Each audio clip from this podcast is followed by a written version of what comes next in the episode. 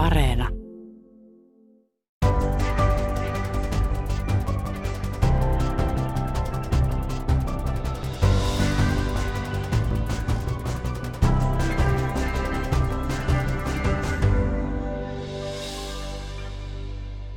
Akseli Gallen Kallela syntyi 1865 ja hänet tunnetaan Kalevala-teemaisten teosten ja kansankuvausten maalarina.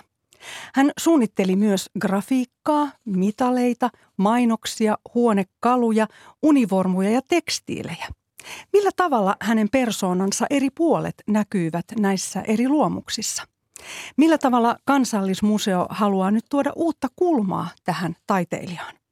Kulttuuriykkösen vieraina ovat Kansallismuseon ylijohtaja Elina Anttila ja museolehtori Sanna Valoranta Saltikov. Minä olen Pia-Maria Lehtola. Lämpimästi tervetuloa. Kiitos. Kiitos. Viime keväänä avattiin Pariisi, Pariisin Musée Jacques Mart Andreessa näyttely, jonka teemana oli Galleen Kallelan villeys- ja maisemakuvat – Näyttelyn kuraattori Laura Gutman muutti aikoinaan Pariisista Helsinkiin juuri Gallen Kallelan takia. Ja nyt hän halusi viedä Gallen Kallelan maisemateokset Pariisiin, koska hän halusi, että tämän kansallistaiteilijan kosmopoliittinen puoli tuotaisiin esiin. Tämä näyttely oli suuri menestys ja Pariisin metron kyljissä oli Gallen Kallelan maisemia koko kesän. Tämä näyttely on myös saanut aikaan kuulema ranskalaisten turistien lisääntymiseen täällä Suomessa. Millä tavalla te kansallismuseossa olette halunneet avata tai muuttaa tätä kansallistaiteilijan imagoa tai leimaa nykyaikaisemmaksi kansallismuseon ylijohtaja Elina Anttila? Jokaista taide, taiteilijaa ja taidesuuntausta ja, ja taideteosten kokonaisuutta katsotaankin aina siitä omasta aikakaudesta lähtien. Että oikeastaan se aina muodostuu uudestaan se mielikuva. Ja nyt ollaan toki, vähän kuin viittasitkin alussa, niin haluttu tuoda esille sitä monipuolisuutta ja moninaisuutta, mikä Kallen, Kallella on. Että ei ainoastaan aiheiden puolesta, vaan juuri se, että minkälaisia materiaaleja, tekniikoita ja käyttötarkoituksia hän, hän otti siihen oman taiteensa piiriin. Sanna Valoranta Saltikov? Kuten Elina tässä mainiosti sanoi, niin me on haluttu nostaa tätä Kallen Kallalan monipuolisuutta. Hän on semmoinen, voisiko sanoa meille kaikille suomalaisille tuttu hahmo, vähän niin kuin meidän akseli, ja me luullaan tuntevamme hänet ja hänen tuotantonsa. Mutta sitten kun rupeaa tarkastelemaan tarkemmin, että mitä kaikkea siihen kuuluukaan, niin se voikin olla ehkä hämmästyttävän laaja mä toivon, että meidän näyttely ehkä toisi semmoista perspektiiviä ja vähän laajentaisi sitä kuvaa, mikä hänestä on.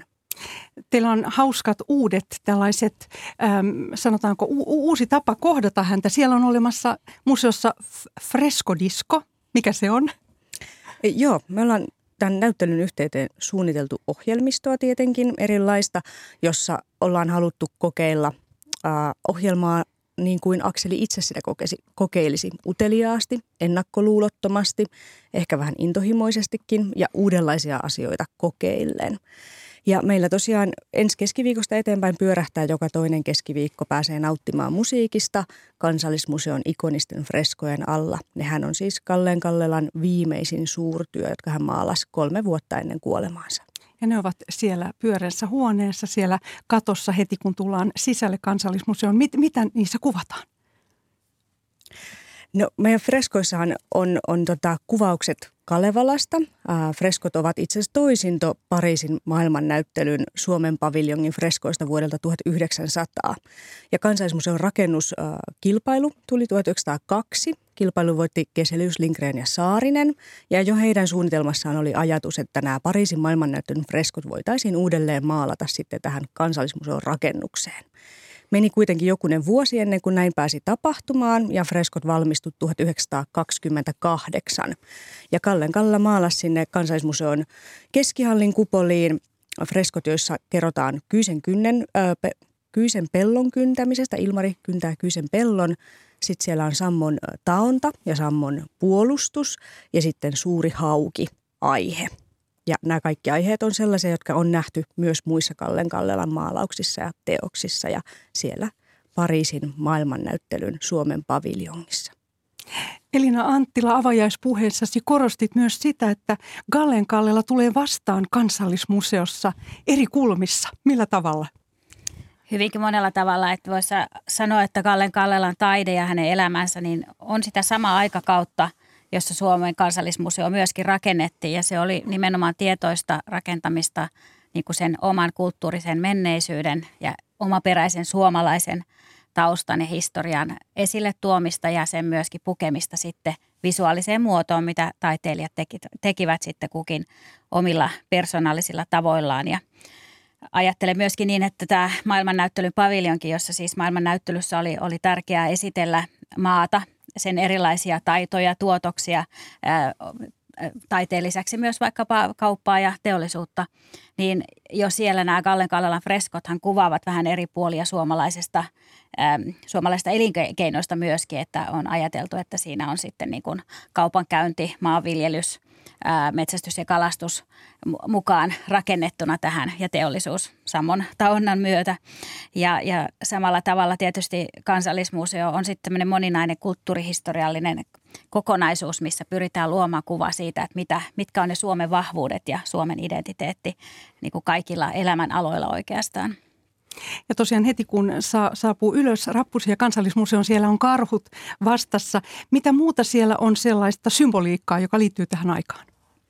No rakennus itsessään kuvastaa oikeastaan koko Suomen taidehistoriaa, eli se ulkomuodoltaan siinä on rakennustaiteen eri aikakaudet huomioituna, eri rakennustyypit. Siinä on kirkkomaisia piirteitä, linnamaisia piirteitä ja sitten taas tullaan siihen, siihen suomalaiseen luontoon, jota näkyy monissa yksityiskohdissa, kuten juuri karhu tai, tai monet muut detaljit siellä.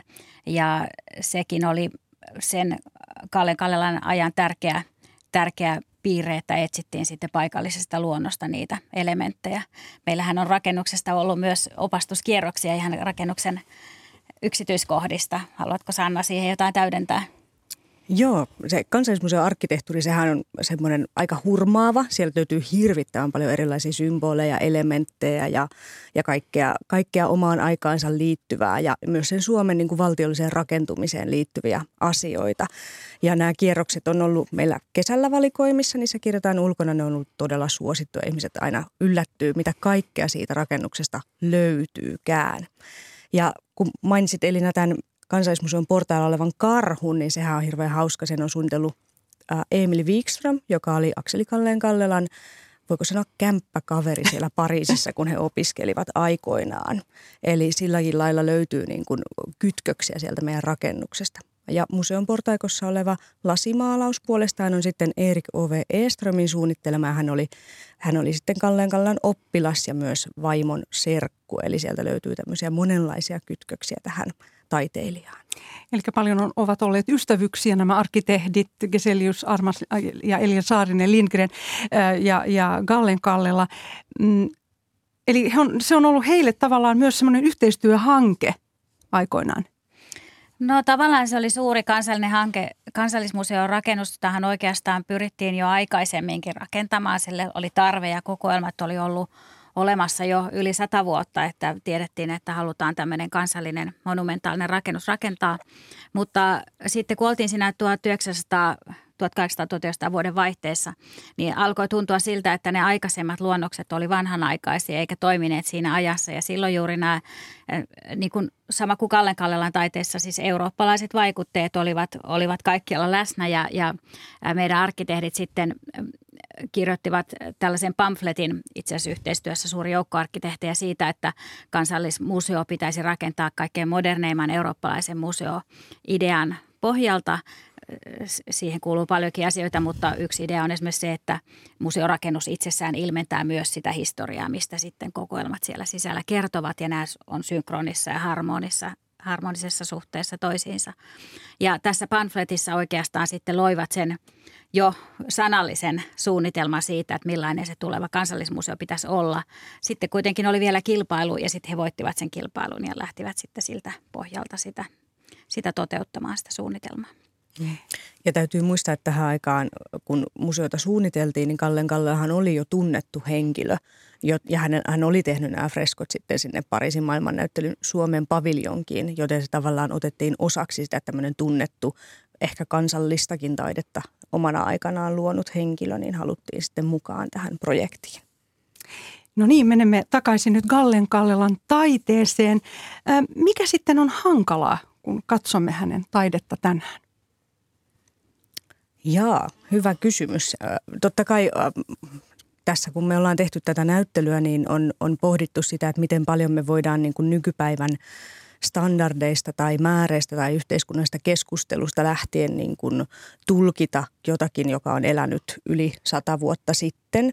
Ja totta kai aika on muuttunut. Ne asiat, joita, joita Akselin aikana olivat aivan niin kuin tavanomaisia ja ehkä jopa niin kuin normeja, niin voi näyttäytyä nykypäivästä todella niin kuin kyseenalaisilta asioilta. Ja totta kai silloin esimerkiksi Akseli Kallenkallanan kaukomatkat esimerkiksi nykyisen Kenian alueelle voi herättää keskustelua, että, että onko se nyt ihan ok. Mutta toisaalta taas vähän toimi omana aikanaan niin kuin oman aikakautensa ja säätynsä kasvatin kuuluikin toimia – Eli sillä tavallaan nykypäivästä nähden ei aina voi, aina voi kaikkea määritellä menneisyyteen. Sitten hänellä oli myös poliittisia mielipiteitä. Minkälainen oli hänen poliittinen vakaumuksensa? Se onkin hyvä kysymys. En ole tavannut Kallen Kallaa henkilökohtaisesti, että en ole päässyt kysymään häneltä. Ja kaikki, mitä me ylipäätään hänestä tulkitaan, on historian tutkimuksen perusperiaatteiden mukaisesti sitä, että meidän täytyy tulkita sitä, mitä minkälaisia kirjeitä, minkälaisia päiväkirjamerkintöjä, minkälaisia muistelmia, eli mitä on jää, jäänyt jäljelle. Ja niiden perusteella me rakennetaan sitä tulkintaa ja mielikuvaa tässä päivässä, joka voi olla täysin toisenlainen kuin esimerkiksi aikalaisten mielikuva hänestä on ollut. Mutta totta kai hän on elänyt aikaa, jolloin, jolloin venäläistämistoimet ja sortovuodet on olleet vahvoilla. On ollut tämmöinen ehkä niin kuin nationalistinenkin eetos haluta sitä omaa itsenäistä valtiota – ja hän on ollut siinä niin kuin ajassa hyvin vahvasti mukana. Hän on halunnut kuvittaa Kalevalaa, hän on halunnut löytää kuvallisen ilmaisulle jollekin tämmöiselle kuvitteelliselle suomalaiselle menneisyydelle. Niin tota, ehkä, ehkä siitä voisimme päätellä, että hänellä on ollut tämmöinen jonkinlainen isänmaan rakkaus. Hmm. Ja hän tosiaan on suunnitellut uniformuja ja sitten erilaisia kunniamerkkejä. Ja hän oli kuulemma Mannerheimin apulainen. Joo, hän oli läheisessä yhteydessä Mannerheimiin ja varmasti siitäkin voi jotakin päätellä sitten siitä, millä tavalla hän katseli tätä suomalaisen yhteiskunnan rakentamista samasta mm. näkökulmasta. Ja sitten nämä uniformut on, on kiinnostavia. Millaisia ne ovat? Voi, kun niitä voisi näyttää radiossa, niin olisi helpompaa, mutta mitään niistä hän ei koskaan toteutettu. Eli hän toimi, toimi siellä Mannerheimin ää, esikunnassa 1800 1918 ja 1919 ja suunnitteli uniformoja, joita tosiaan ei, ei mitään toteutettu. Ne löytyvät kyllä selattavina tuolta museoviraston kuvakokoelmien Finna-tililtä, että jos sieltä haluaa niitä katsella. Ja sitten hän suunnitteli myös mitaleita. Meillä edelleen käytössä olevan valkoisen ruusun ritarikunnan merkki on Kalleen Kallelan suunnittelema, mikä näin itsenäisyyspäivän alla lienee ok mainita. Kyllä. Paljon polemiikkia on käyty myös näiden Kalevala-maalausten naiskuvasta Ainosta, joka on, on nuori vaaleatukkainen alaston nainen siellä. Siellä on hienot kalat muuten, raidalliset kalat maalattuna tässä Aino triptyykissä, joka on esillä harvoin. Tämä on Suomen Pankista tämä, tämä triptyykki. Miten tähän suhtaudutaan tänä päivänä? Tästä on keskusteltu paljon. Jaa, se on semmoinen asia, mitä varmaan pitäisi kysyä meidän katsojilta, että jokainen kävijähän kokee taiteen eri tavalla. Ja, ja tota, meillä tosiaan on tämä Suomen Pankin Aino Triptykki, joka on yksi näistä neljästä, niin esillä ja sitä ei tosiaan kovin usein välttämättä pääse katsomaan. Ja jos vaikka haluaa tulla meidän opastukselle joku viikonloppu tai tilata sellaisen ryhmälleen, niin käytämme siellä semmoista keskustelevaa kuvan tarkastelun metodia, jossa pääsee vähän itse pohtimaan, että mitä – minkälaisia mielikuvia tästä kuvasta herää, mitä, mitä sinä näet, mitä on meneillään tässä kuvassa tällä hetkellä. Ja se on aina katsojan silmissä, että mitä siellä on. Aino Taruhan totta kai on varmasti vähän problemati- problemaattinen, koska sehän on Lönnruutin itsensä keksimä osa siihen Kalevalaan. Sitä se ei löydy välttämättä sieltä kansanomaisesta runostosta, että se Aino hahmo on, on Lönnruutin omasta kynästä. Ja siitä voidaan pohtia, että kuinka paljon se nyt sitten kertoo kulttuurihistoriasta tai kulttuuriperinnöstä. Joo. Useinhan on myös niin, että sen takia teokset on mielenkiintoisia ja sen takia ne aina uude, joka eri ajassa herää niin kuin uudella tavalla elämään. Että ne ei kerro ainoastaan siitä omasta ajasta, vaan ne kertoo myös meidän ajasta, koska jos esimerkiksi meistä tuntuu oudolta joku ratkaisu tai vaikkapa joku naiskuva, mikä jossain vanhassa teoksessa on, niin me voimme sit sitä kautta ryhtyä miettimään, että miksi se näin on, mikä asia on muuttunut ja, ja miten sen pitäisi vielä muuttua näin. Että sillä tavallahan niin kuin taide, vanhakin taide on jatkuvasti aina vuoropuhelussa meidän oman ajan kanssa ja siksi se on niin hyödyllistä katsoa niitä. Kyllä. Näinpä. Te, Vähän samalla lailla kuin historia, josta me ollaan, kun on, on näyttelyitä tehty, niin pohdittu tuolla museolla, että oikeastaan niin kuin historian peili, josta heijastelemme ennen kaikkea itseämme, emme sitä niin kuin mennyttä. Ja voisin ajatella, että taiteen katsomisessa on vähän samaa. Tästä teoksesta täytyy vielä puhua. Siinähän on, on fantastiset kehykset. Ja siinä, siinäkin on tietenkin tämä hakaristi, joka siihen aikaan oli jotain aivan muuta. Joo, teoksessa on upeat isot kehykset, jotka on tosi merkittävä osa sitä teoksen kokonaisuutta. Ne on Akselin itsensä suunnittelemat ja ne on valmistanut pariisilainen puuseppa hänen piirustustensa mukaisesti. Ja kehyksissä on se on puinen tumma kehys, jossa on sitten metallinen tämmöinen hakaristikuvio, joka kiertää sitä teosta. Ja, ja tänä päivänä hakaristiin liitetään aivan erilaisia ajatuksia kuin Akselin aikana. Se on tämmöinen aika universaali onnen, hyvän onnen symboli tai svastikasymboli, joka sitten toisen maailmansodan jälkeen on saanut aivan muita merkityksiä. Ja mun mielestä tämäkin on kulttuurihistoriallisesti todella kiinnostavaa, miten jonkun symbolin arvo ja muut muuttuu. Ja se on semmoinen, jonka ääreen voi pysähtyä myös keskustelemaan pohtimaan. Uutta tässä näyttelyssä on myös se, että moni ei tiennyt esimerkiksi, että hän oli myös mainosmies ja huonekalusuunnittelija. Mat- matkat ja keräily, sekin on nostettu esille, etnograafinen puoli. Paras uusi juttu on kiinnostus tosiaan ulkomailla ja tämä kansallistaiteilijamyytin purkaminen tai laajentaminen. Minua tosiaan kiehtoo tämä, että ranskalaiset ovat aivan valtavan ihastuneita hänen maisema maalauksiin, jotka tässä näyttelyssäkin on. Tässä on Imatraa, tässä on järviä ja koskia ja, ja valkoisia lumimaisemia. Joo, Akselissa on todella, niin kuin sanoit, niin todella, todella monta puolta. Että siitä on oikeastaan jopa va- vähän semmoinen runsauden pula, että mihin, mihin niin kuin tarttua. Ja tämä meidän näyttelykin on semmoinen niin kuin vähän silmäys eri niihin moniin niin kuin puoliin hänessä ja hänen taiteessaan. Että jokaista niistä voisi syventää yhdeksi omaksi näyttelykseen tai, tai väitöskirjakseen. Eli, eli ollaan semmoisen niin kuin runsauden pulan äärellä oikeastaan siinä näyttelyssä monella tapaa.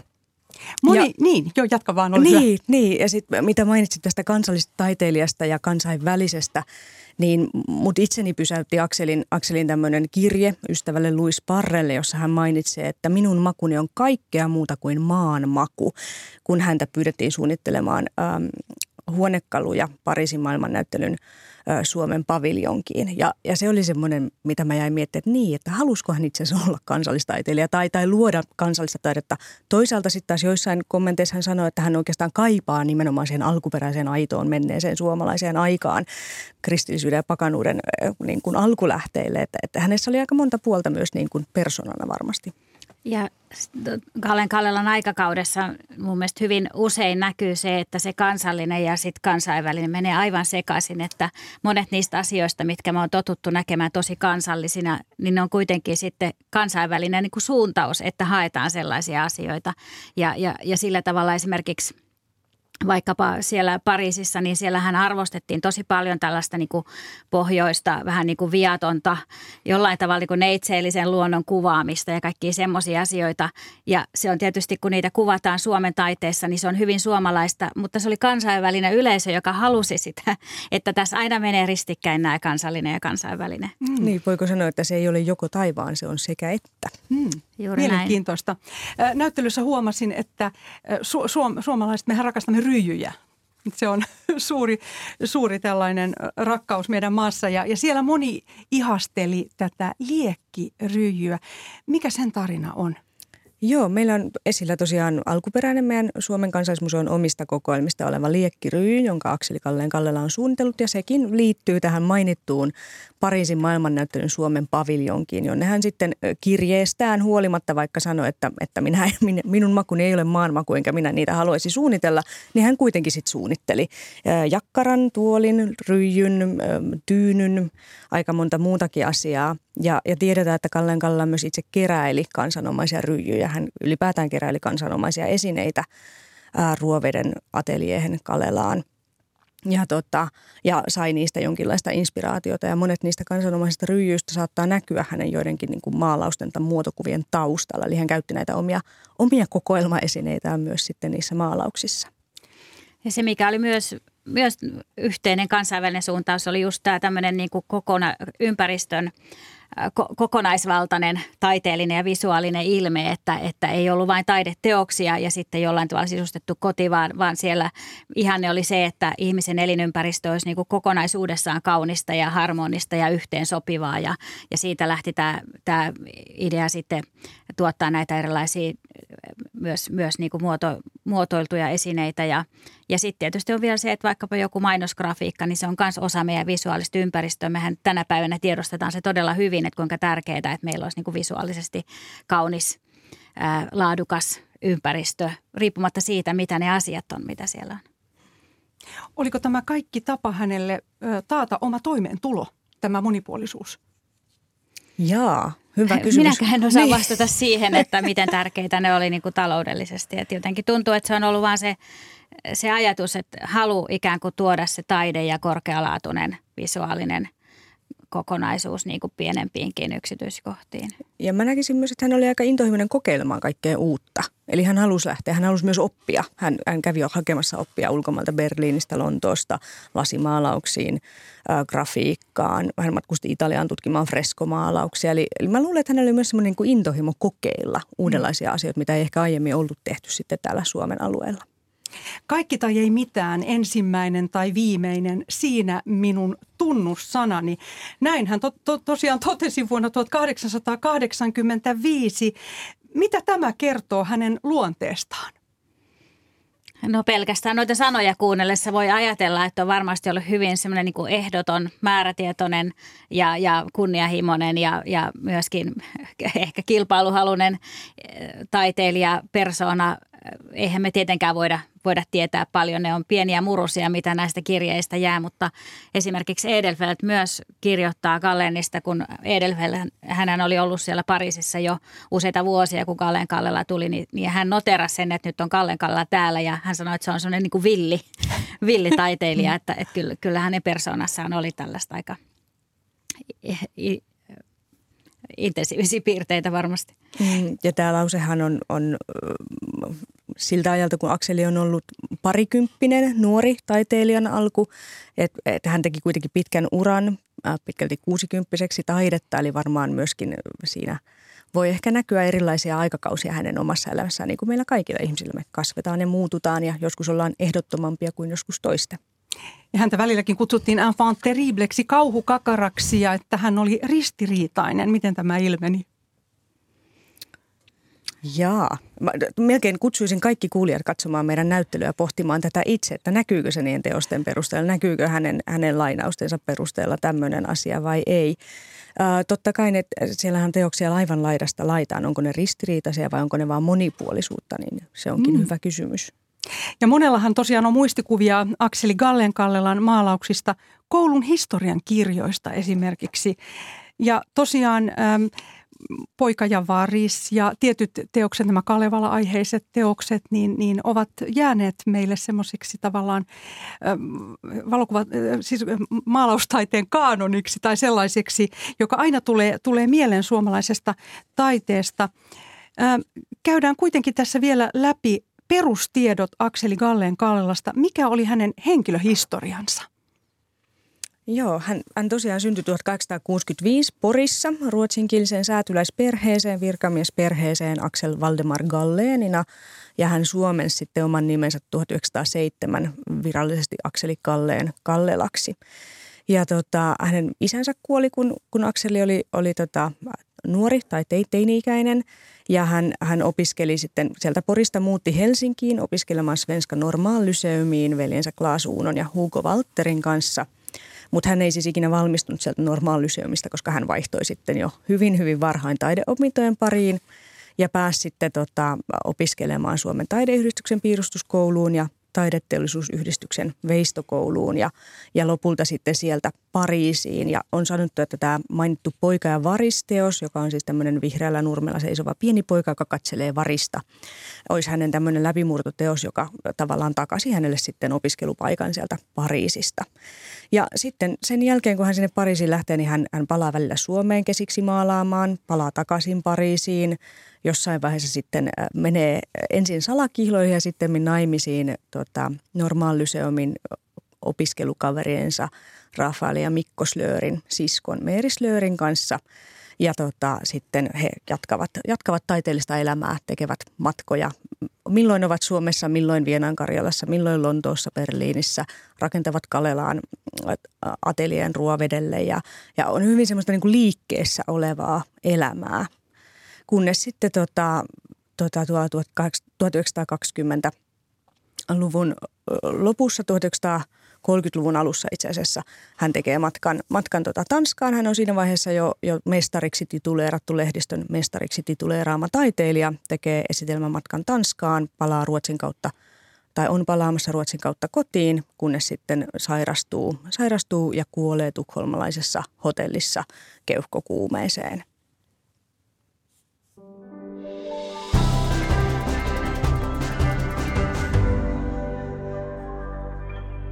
Kuuntelet Kulttuuri Ykköstä, jonka aiheena on Akseli Gallen Kallelan uusi arvioiminen ja näyttely Kansallismuseossa. Ohjelman vieraina ovat Kansallismuseon ylijohtaja Elina Anttila ja museolehtori Sanna Valoranta Saltikov ja minä olen Pia-Maria Lehtola. Äsken tosiaan kuulimme hienosti hänen elämän tarinansa ja tosiaan mm, siinä oli mukana tämä, myös nämä, tämä matkan teko ja, ja, ja, ja Karjala ja näin. Hän ei maalannut pelkästään omassa ateljeessa, hän matkusti Torppiin ja tämä oli minulle yllättävää, että hän maalasi siellä tosiaan autenttisessa miljöössä näitä teoksia. Mitä näistä teoksista voi lukea? Ovatko, ovatko se, onko se realismia vai kansallisromantiikkaa? No eri aikoina varmasti käytti jonkun verran samoja aiheita ja ne menevät sitten vähän eri taidesuuntausten piiriin, mutta, mutta kyllähän se siinä paljon oli, oli sitä yleiseurooppalaista realismia, joka nimenomaan äh, kannusti taiteilijoita matkustamaan, menemään sinne, missä se aihe on. Ja tärkeinhän siinä esimerkiksi oli, että ulko, ulkoilmaa kuvaavat teokset maalattiin siellä fyysisesti siellä ulkoilmassa ja, ja sitten, että nämä mallit olivat siinä aidossa ympäristössään, missä he toimivat muutenkin, että taiteilija ikään kuin välittää sen kuvan sellaisena, mitä se todellisuudessa on. Ja tämä ideologia oli sitä Ranskan – tai Pariisissa yleistä realismia ja, ja naturalismia ja siitä sitten kehittyy myös impressionismi, koska tavallaan sitten se painopiste tuli vaan siihen visuaaliseen todellisuuteen, joka jäljennettiin sellaisena. Että kyllä mä sanoisin, että noi, noi, noi kansanaiheet on hyvin paljon sitä, mutta totta kai sitten kun hän siirtyy enemmän tähän symbolismiin ja käyttää uudenlaista ilmaisutapaa näihin, näihin kansan aiheisiin ja varsinkin kalevalaisiin aiheisiin, niin sitten ollaan taas jo taiteellisesti uudenlaisessa estetiikassa. Miksi Kalevala oli tärkeä hänelle? No joo, hy- hyvä kysymys. Äärimmäisen hyvä kysymys, jota olen itsekin miettinyt tämän näyttelyn yhteydessä, että miksi se kiehtoi niin vietävän paljon Akselia. Ähm, meille on selvinnyt, että Akseli siis luki tiettävästi Kalevalaa jo nuorena, lapsena. Ja, ja tämä ensimmäinen Kalevalan versiohan ilmestyi jo 30 vuotta ennen Akselin syntymää – ja noin 15 vuotta sitten ennen hänen syntymänsä ilmestyi niin sanottu uusi Kalevala, jota me nykyään pidetään siinä The Kalevalana. Ja, tota, ja ilmeisesti tämmöiset ö, tarinat muinaisuudesta, menneisyydestä, seikkailusta, niin kiehtoivat häntä. Tiedetään, että hän luki myös Robinson Crusoota ja jotenkin tämä kaikki niin kuin sitten yhdistyi hänellä semmoiseen. Ja ehkä sen oman kun hän kasvoi, niin sen oma aikakauden, kaikki mitä siinä ympärillä tapahtuu, se Suomen autonomia ja yhteiskunnallinen kehitys ja, ja modernisaatio ja muutos ja, ja kansallisten instituutioiden rakentaminen, ehkä se jotenkin kaikki kietoutuu sitten semmoiseksi, että hän koki, että nyt, nyt jos hänen, jos kenen pitää tätä lähteä kuvittamaan. Mennään takaisin vielä Pariisiin. Pariisi oli suomalaisten taiteilijoiden siirtokunta ja sinne lähti myös Gallen Kallela ja siellä hänen teoksensa 19-vuotiaana maalaama – Poika ja varis. Se oli mukana ja herätti suurta huomiota siellä. Minkä takia?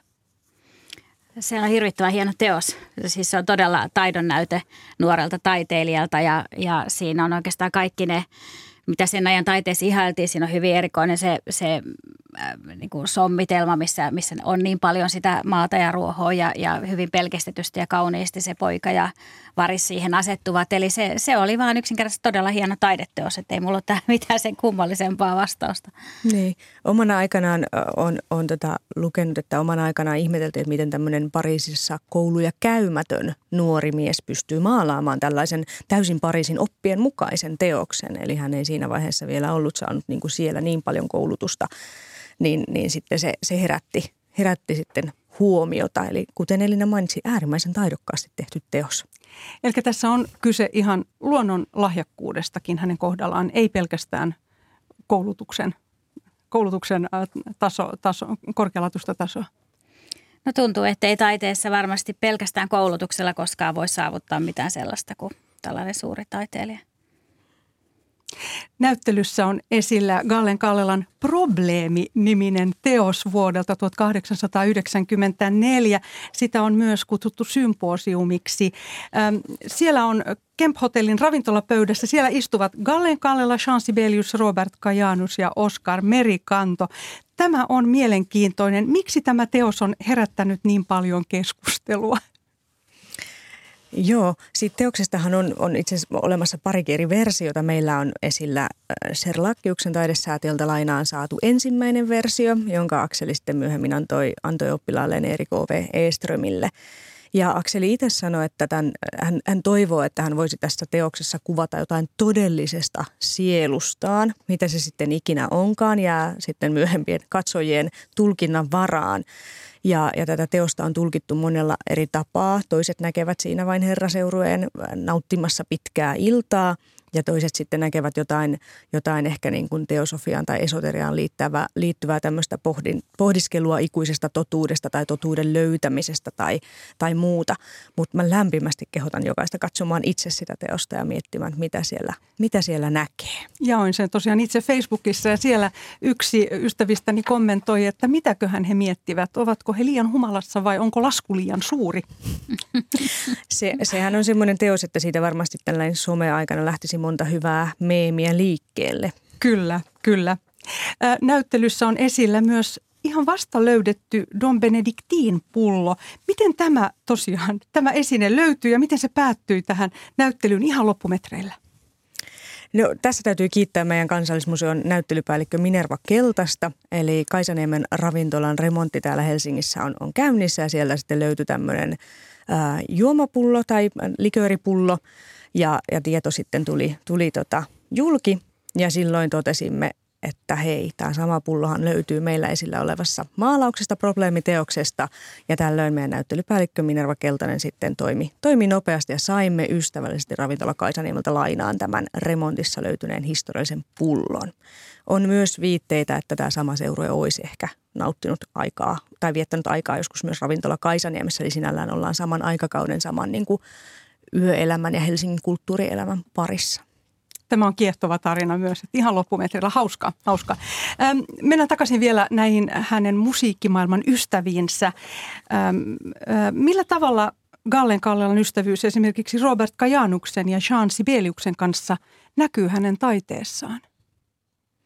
No Robert Kajanushan löytyy sieltä sekä, sekä sieltä symposion teoksesta, mutta sitten, äh, sitten myös semmoisesta teoksesta nimeltä Purren valitus. Äh, teos näyttää hieman kalevalaiselta teokselta tai Kalevala-teemaiselta teokselta, mutta ei ole siis mistään erityisestä Kalevalan runosta, vaan ihan taiteilijan oma – oma tämmöinen asetelma. Siinä on vanhahko mieshenkilö, joka nojaa tämmöiseen hieman rapistuneeseen puiseen purteen. Ja siinä tota, miehen mallina on toiminut Robert Kajanus. Ja Robert Kajanuksen nimikirjoitus löytyy myös Kansallismuseon katosta, eli sieltä keskihallin kattofreskoista, niin sinne on, on laittanut neljä ihmistä nimikirjoituksensa tai, tai signeerauksensa. Ja Robert Kajanus on yksi niistä. Ja jos nyt joskus kävelet Kansallismuseon keskihallissa, niin sammon taonta teoksen liekeistä löytyy Robert Kajanuksen signeeraus. Eli hän on ollut siis Akseli, Kallenkallan ystävä.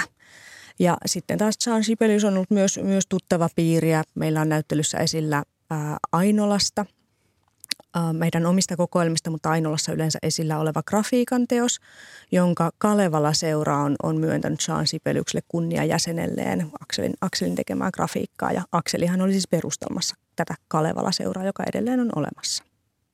Ja se on mielenkiintoista. Kuulin tarinaa siitä, että Jean Sibeliuksen musiikki ja kompositiot olivat vaikuttanut, vaikuttanut niin vahvasti Gallen Kallelan, että hän halusi heti päästä maalaamaan. Eli tällainen mielenkiintoinen, inspiroiva yhteys heillä taisi olla. Mm, niin, ta- taiteella ja musiikilla on, on varmasti monenlaisia yhteyksiä. Kerrotaan myös, että taiteilijan vaimo Meeri Kalleen Kallela, joka oli siis pianisti, niin hän välillä säesti miestään, kun mies maalasi. Ja heidän tyttärensä Kirsti niin oli sitten puolestaan sellisti. Eli tämä musiikki ja taide on kulkenut siellä jotenkin käsikädessä koko ajan. Millä tavalla vaimo Meeri Slör on, on näkyvissä nyt täällä näyttelyssä? Meerin, no itse asiassa joo, mun, mun aivan ehdoton lemppari on Meerin iltapuku. Se on ostettu vuodelta 1924 Pariisista, kun Meeri ja Kirsti seurasivat Akselia Amerikkaan Pariisin kautta. Ja miksi sitten Meeri tämmöisen iltapuvun osti sieltä hyvin tämmöisen tyyppisen 20-luvun iltapuvun, niin he konsertoi siellä Amerikassa ollessaan Meeri ja Kirsti yhdessä pien, pienolla sellolla – ja sitten iltapuku oli tässä käytössä tai tämä juhlapuku oli tässä käytössä. Totta kai Meerin muotokuva löytyy myös meiltä näyttelystä. Akseli käytti hyvin paljon vaimoa Meeriän mallina muissa teoksissa, mutta myös maalasi ihan Meeristä itsestään hyvin monia teoksia, niin meillä on, meillä on siellä jokunen teos esillä myös. Ja tosiaan Gallen Kallela loi kokonaistaideteoksia, tästä puhumme jo aikaisemmin ja heidän kotinsa oli, oli myös kokonaistaideteos, Kalle, Kallelan erämaa-ateljee ja Tarvaspään ateljee Linna. Ja Gallen Kallela veisti huonekaluja ja tämä vaimo Meeri kutoi verhoja ja tyynyn päällisiä.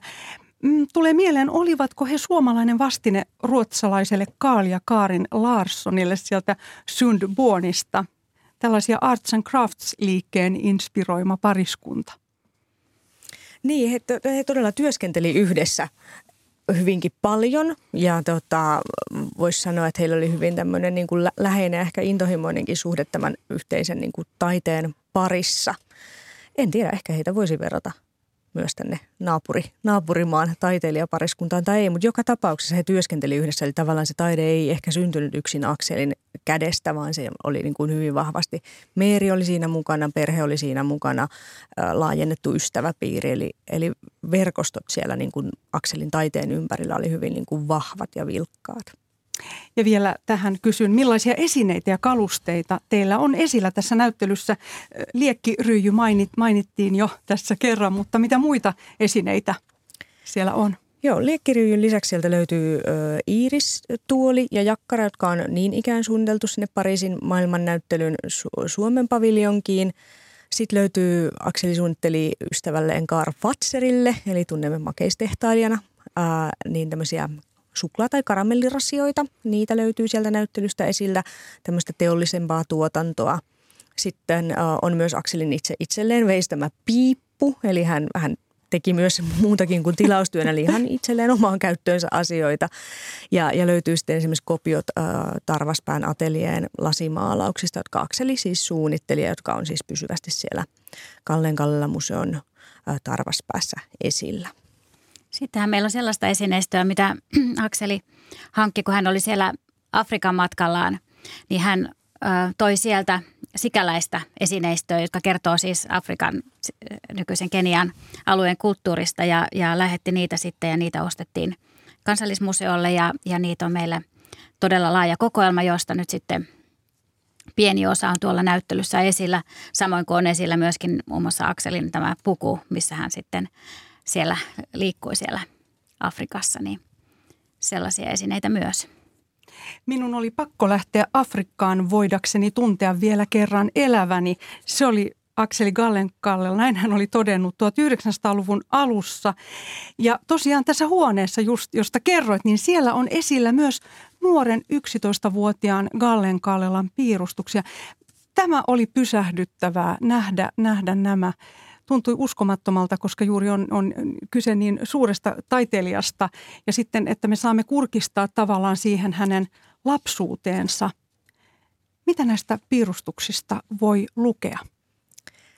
No, mi- minä olen nähnyt niissä semmoisen intohymisen seikkailutarinoista tarinoita rakastavan nuoren pojan, mutta, mutta jokainen totta kai katsoo niitä omalla tavallaan. Ne on, siellä on paljon piirustuksia, joissa on erilaisia taisteluja, seikkailuja, meriseikkailuja, linnoja ja hän on piirtänyt näitä 11-15-vuotiaana.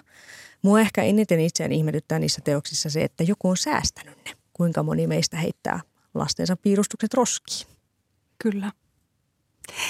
Sitten näyttelyssä on esillä myös dekonstruktio Pariisin maailmannäyttelyyn rakennetusta Suomen paviljongista, jossa Gallen Kallela oli mukana. Ja tästä tuli suomalaisen itsetunnon ja ymmärryksen symboli.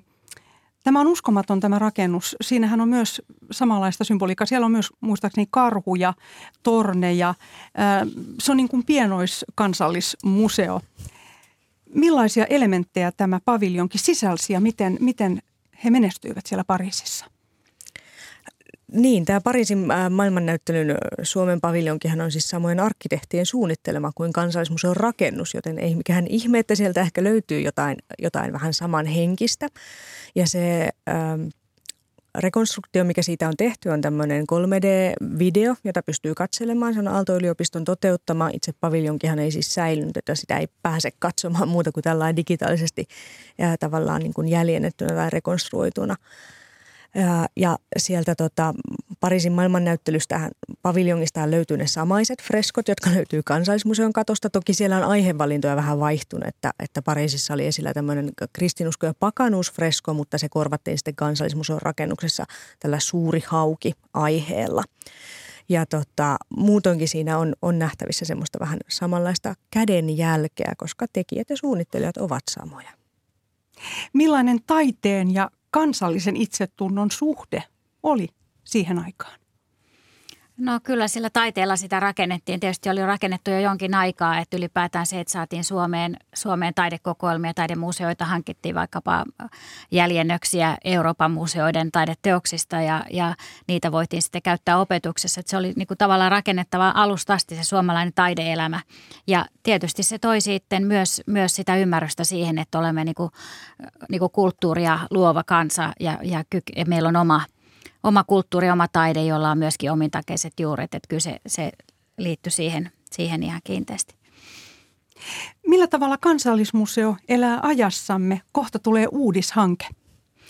Joo, meillä on siis lisärakennushanke hyvässä vauhdissa ja, ja se on todella tärkeä, koska saamme sitten lisää tilaa, jossa voidaan esittää moderneja ja rakentaa moderneja näyttelyitä nykyisissä tiloissa, vaikka, vaikka arkkitehtonisesti äärettömän tärkeä, tärkeä meidän päärakennus tällä hetkellä niin, niin tota, ja se historia, mitä se kantaa mukanaan, niin on, on aivan uniikkia, niin se ei ole kaikkein käytännöllisin sitten kuitenkaan kaikkeen tällaiseen toimintaan, mitä museossa haluamme, haluamme järjestää. Ja näyttelyt on yksi iso asia ja, ja tietysti semmoiset suuret myös kansainvälistä ää, näyttelyä ja voimme myös viedä omia näyttelyitä ulkomaille – Tämä on meille tärkeä kehitysalue ja sitten, sitten toisaalta niitä tiloja voidaan käyttää myös muihin toimintoihin. Meillähän on viimeisinä vuosina hyvin paljon laajennettu sitä ohjelmistokokonaisuutta sillä tavalla, että meillä on paljon erilaista eri erilaisille yleisöille tarkoitettua muuta ohjelmaa näyttelyiden ohella.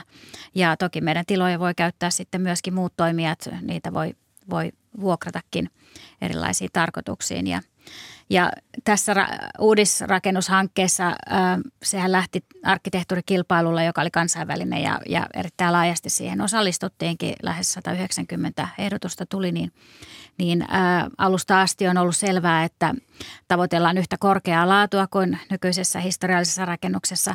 Tavoitellaan sitä, että se yhtä, yhtä lailla kuvaisi omaa aikaamme ja meidän aikamme ihanteita, arvoja, niin kuin silloin äh, Kallen Kallelan aikana tuo kansallismuseon rakennus kuvasi. Ja sitten se, että, että, että se tosiaan on niin kuin avaa myöskin sitä nykyistä rakennusta uudella tavalla. Eli on arkkitehtonisesti kaunis kokonaisuus, jossa se uudisosa nostaa entistäkin paremmin esille sitä historiallisen rakennuksen kauneutta myös. Et tästä, tästä odotamme kyllä todella, todella tärkeää maamerkkiä tähän Helsinkiin. Ja tietysti koska Suomen kansallismuseo toimii kansallisesti, valtakunnallisesti, niin se kehittämistyö, mitä nyt voimme tehdä tässä uudistumisen puitteissa, niin se tulee sitten hyödyttämään myöskin meidän – toimintaa muilla paikkakunnilla, missä meillä on museoita. Meillähän on kymmenen, kymmenen museota, muun muassa kaksi linnaa ja useita pienempiä iso, isompia museokohteita. Miltä tämä tulee näyttämään, tämä uusi lisäosa? Suurimmaksi osaksi se tulee olemaan maan alla.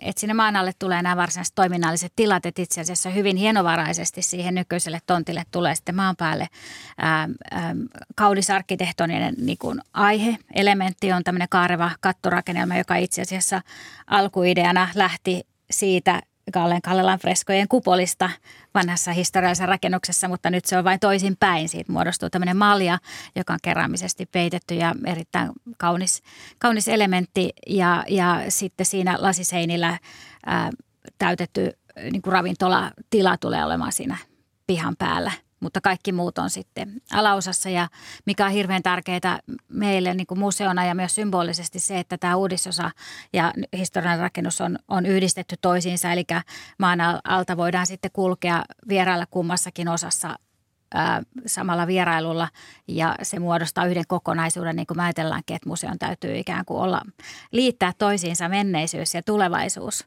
Ja näin nyt tässä historiallisessa rakennuksessa ja siihen liittyvissä sisällöissä ja sitten uudisosan modernissa, hyvin modernissa arkkitehtuurissa tämä toteutuu täydellisellä tavalla.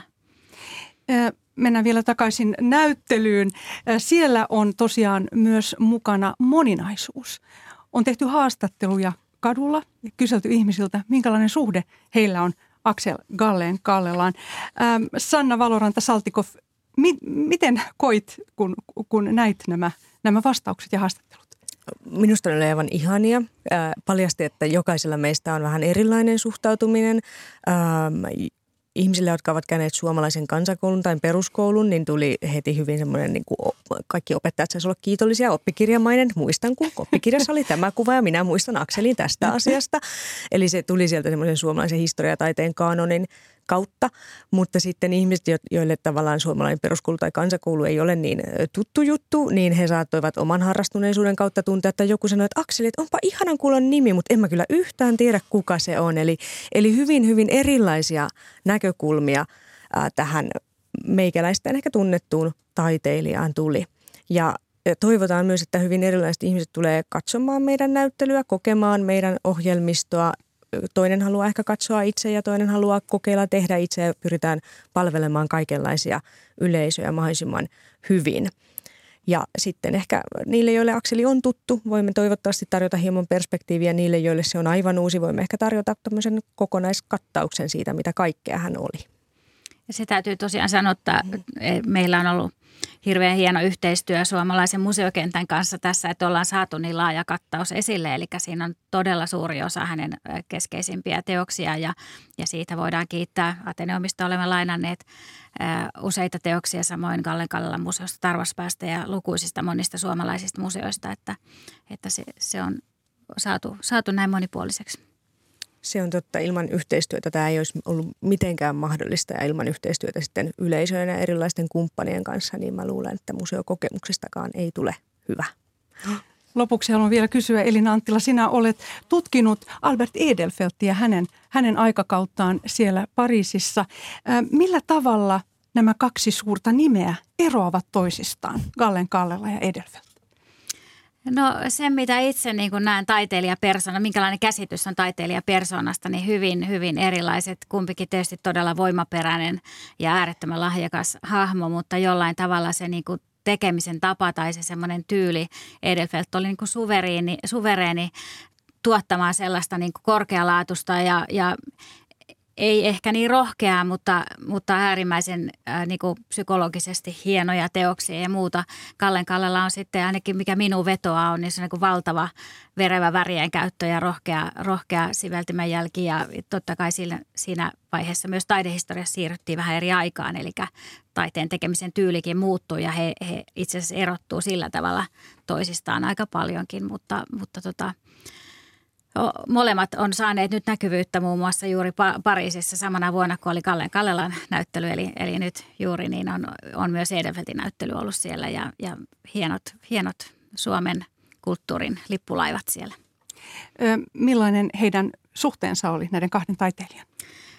Axel Gallen oli nuorempi ja, ja Edelfelt oli jo niin kuin vakiintunut ja hän toimi siellä, siellä kuin kotonaan siellä Pariisissa. Ja siinä vaiheessa, kun Kallen Kallela tuli, niin tuntuu ainakin si, si, siitä päätellen, miten hän kuvasi Kalleen Kallelaa, että, että, että hän voisin arvata, että hän ehkä myös hiukan kadehti tätä suor, nuorta sukupolvea, jolla oli vielä kaikki edessään ja kaikki se luomisvoima jotenkin vasta lähtenyt pulppuamaan, että ei tällaista, eihän tällaista itse kirjoittanut, mutta jotenkin sellainen tunne tuli, kun niitä luki. Ja tosiaan molemmat käyttivät myös pariisilaisia malleja ja Aino Triptyykissä siellä Aino on pariisilainen malli. Joo, tässä Suomen Pankin ainotriptyykissä mallina on, on pariisilainen nainen, mutta sitten tässä toisessa ainotriptyykissä, joka on esillä muun muassa Ateneumin, tai Ateneumin taiden museossa, niin siinä mallina on sitten jo taiteilijan oma vaimo Meeri. Minkä takia tässä tapahtui tällainen muutos? Minä luulen, että siellä on ollut joku taiteellinen intohimo sitten on, on, on etsinyt sopivaa mallia ja miettinyt, että kuka tähän nyt parhaiten sopisi. Ja, ja hänen omasta kirjeenvaihdostaan käy ilmi, että hän ei ollut aluksi kovin tyytyväinen tähän ainutryptyykkiin, jonka teki. Ja totesi, että hän ei saa sitä sellaista kuin hän haluaisi, että ehkä siellä on joku syy sitten ollut vaihtaa malli. Hmm. Kyllähän se oli kaikillakin taiteilijoilla, että jos pyrittiin suomalaisia aiheita maalaamaan, niin, niin tota – ei se aina oikein onnistunut sillä niin kuin paikallisilla ranskalaisilla malleilla. Että kyllä he hakivat semmoista aitoa tunnelmaa ja siinä oli ihan oikeastikin eroa, että, että jos yrittää suomalaista maalaisneitoa maalata, niin pitäähän kasvonpiirteet olla jollain, jollain tavalla täkäläiset. Joo, uutta kulmaa kansallistaiteilijaan. Voi, voiko häntä vielä kutsua kansallistaiteilijaksi? Pitääkö nimi vaihtaa? Hän itse kuulemma ei ollut innostunut tästä kansallistaiteilijan leimasta ja munkin mielestä se on vähän niin kuin kapeuttavaa, että, että mun mielestä hän on niin kuin kansallinen, kansallisesti tärkeä taiteilija, mutta en mä sitten niputtaisi siihen sitä koko hänen taiteilijuuttaan siihen kansalliseen. Mitäpä tuohon enää Elina voi lisätä? Näin se taitaa olla. Ja Kulttuuri Ykkönen päättyy näihin sanoihin. Lämmin kiitos Elina Anttila ja Sanna Valoranta Saltikov antoisesta keskustelusta. Kiitos. Kiitos. Tämä lähetys ja muutkin löytyvät Yle Areenasta ja keskiviikkona Kulttuuri Ykkösen aiheena on seuraava Mihin kirjaan tarttua tulevina pyhinä? Mitkä ovat olleet vuoden kirjatapaukset? Kirjavinkkejä jakamassa ja vuoden 2022 trendeistä keskustelemassa ovat Takakansi-podcastin Marko Suomi, kirjailijatoimittaja Artemis Kelosaari ja Ylen kirjallisuustoimittaja Mia Gustafsson. Ja suoran lähetyksen Helsingin musiikkitalosta juontaa Pauliina Grym. Tätä lähetystä kanssani olivat tekemässä äänitarkkailija Anders Johansson ja tuottaja Olli Kangassalo. Kaunista maanantaita ja hyvää itsenäisyyspäivän aattoa teille kaikille. Minä olen Pia-Maria Lehtola.